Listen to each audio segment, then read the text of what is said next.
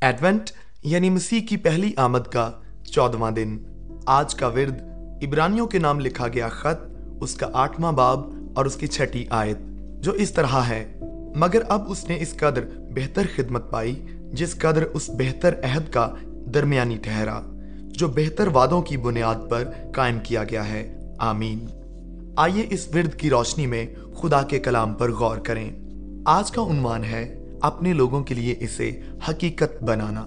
عبرانیوں کے نام لکھے گا ایک خط اس کے آٹھویں باب کی چھٹی آیت کے مطابق مسیح نئے عہد کا درمیانی ہے۔ اس بات کا کیا مطلب ہے؟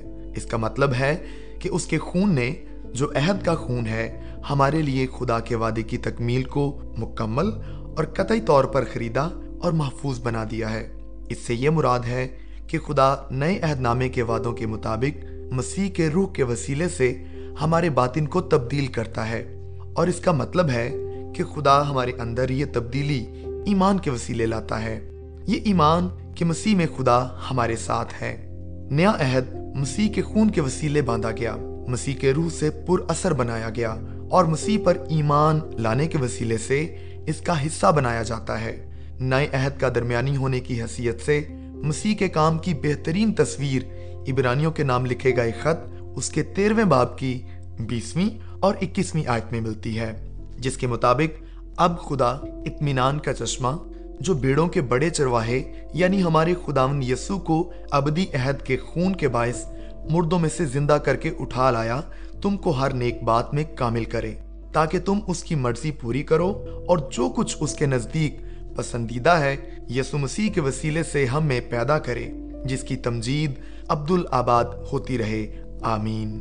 یہ الفاظ جو کچھ اس کے نزدیک پسندیدہ ہے، ہم میں پیدا کرے، بیان کرتے ہیں کہ اس وقت کیا رونما ہوتا ہے جب خدا نئے عہد کے مطابق ہمارے دلوں پر اپنی شریعت لکھتا ہے۔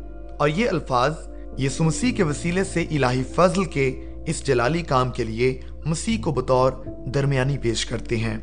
لہٰذا کرسمس کا مطلب صرف یہی نہیں کہ خدا تمام عکس ہٹا کر ان کی جگہ حقیقت کو لاتا ہے، بلکہ یہ بھی ہے کہ وہ اس حقیقت کو اپنے لوگوں کی زندگیوں میں حقیقی بناتا ہے۔ وہ اس حقیقت کو ہمارے دلوں پر تحریر کرتا ہے۔ ہمارے لیے اس کا کرسمس کا تحفہ نجات اور تبدیلی ہے۔ اور اسے وہ درخت کے نیچے نہیں رکھ دیتا کہ ہم خود جا کر اسے وہاں سے لے لیں، بلکہ وہ یہ تحفہ آپ کے دل و دماغ میں رکھتا ہے۔